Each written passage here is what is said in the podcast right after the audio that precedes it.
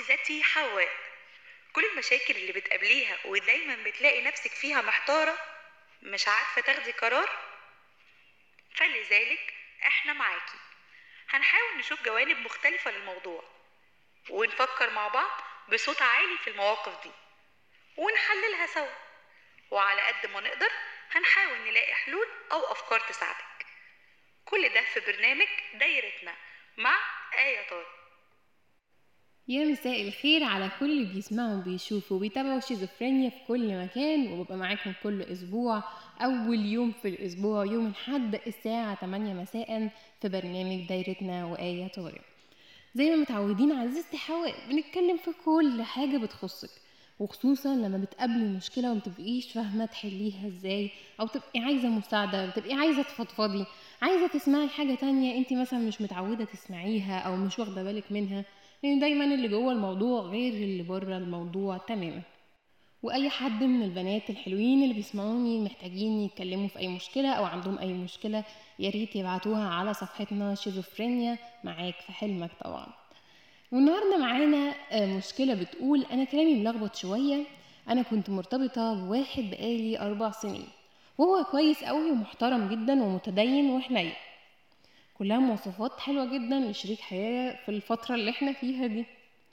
بس دايما لازم بس يعني يوم تمشي حلو تلاقي فيه بس. بس دايما هو في مشاكل مع أهله وهو المفروض هيبدأ شغل عشان هو دكتور وباباه ومامته منفصلين.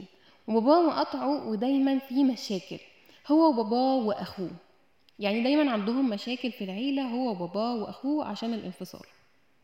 وسيبنا بعض سنة بسبب حاجات تانية غير المشاكل دي أو سنة وثلاث شهور كمان.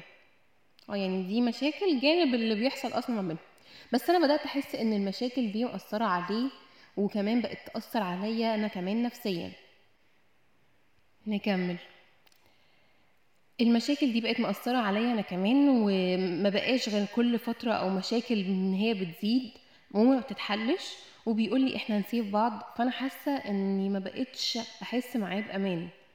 بس برضو أنا أوقات كتير أسلوبي بيبقى وحش قوي معاه وأقول له أنت مش راجل ومش محتويني وأقفل السكة في وشه وأقول له أنا زهقت منه ومن مشاكله. ولما بنتصالح بعتذر وهو بيفضل يقول لي إن هو زهق من كلامي وإن أنا زي أهله والكلام ده.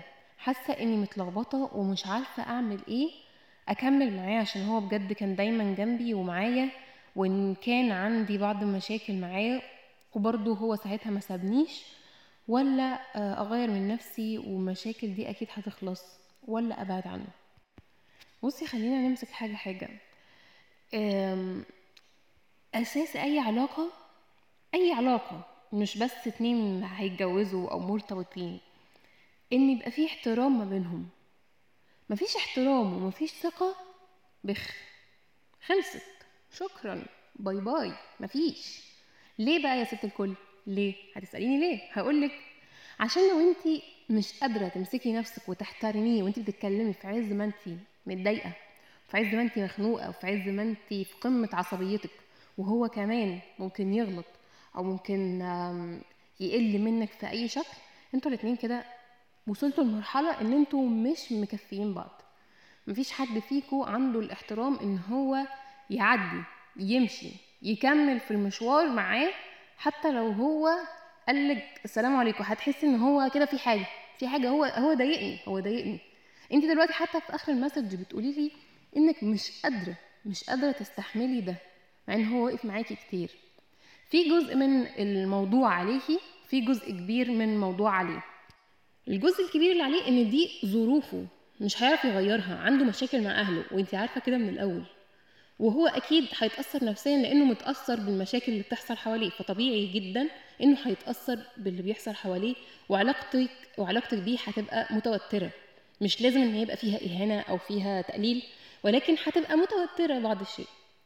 فانت مفروض يا إما هتستحملي الظروف دي اللي هي هتعدي يا إما لأ. في رأيي المتواضع لبرنامجنا رأيي إنك ما تكمليش. هتقولي لي ليه هقولك لأن انت ما بقيتيش تحسي بالأمان وده العنصر الأساسي للست إن هي تحس بالأمان مع اللي معاها. لو ما حسيتيش بالأمان يبقى كده خلاص شكرا.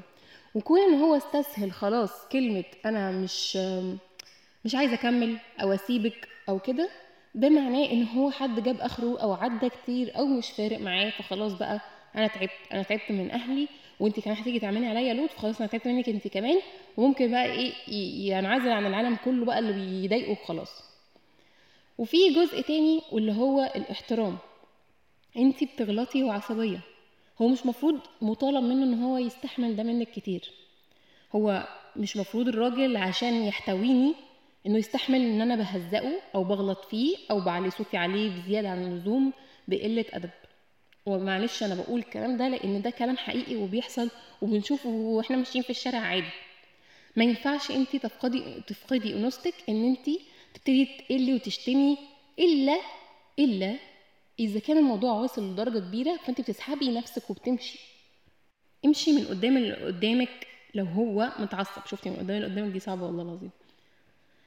فهو أهله صعبين وانت عارفة ظروفه عايزة تكملي معاه بظروفه دي واللي هي مش هتنتهي في وقت قصير بالمرة ده قرارك ودي زي ما بيقولوا الشيله شيلتنا إحنا اللي بنشيل إحنا موافقين على ال- اللي بيحصل والظروف والناس والدنيا ولا لأ؟ دي الشيله الشيله بتشيليها أنت أنت لوحدك. فكري كويس لأن العنصرين اللي أنا اتكلمت فيهم الاحترام والثقة مهمين جدا للعلاقة. انت بتبقي محتاجة من الراجل أمان وهو بيبقى محتاج منك إنه يحس إن هو حسسك بالأمان. فانت يا ست الكل لا مطلوب منك تهنيه ولا تقللي منه مطلوب من- مطلوب منك إنك تكملي معاه لو فعلا بتحبيه لو فعلا شايفة إن حياتك هتبقى سوية بعدين. إنك تستحملي ظروفه اللي هي دلوقتي لحد ما ربنا يكرمه ويبقى أحسن. لو مش قادرة يبقى خلاص كده الموضوع خلص وقفلي على الباب ده وخلاص الدنيا مش خلصانة من الناس والولاد والرجالة. في رجالة كتير كويسين في ممكن إن انت تجربي إن انت تشوفي إيه العيوب اللي كانت فيكي وتحاولي تشتغلي عليها زي ما انت قلتي يا رب الحلقة تكون عجبتكم النهارده وأتمنى إن أنتوا لو عندكم أي comments ممكن تقولوها لصاحبة المشكلة يا ريت تبعتوها على صفحتنا أو تعملوا comments على صفحتنا. كانت معاكم آية طارق في دايرتنا. أشوفكم الحد اللي جاي على ألف خير. bye bye.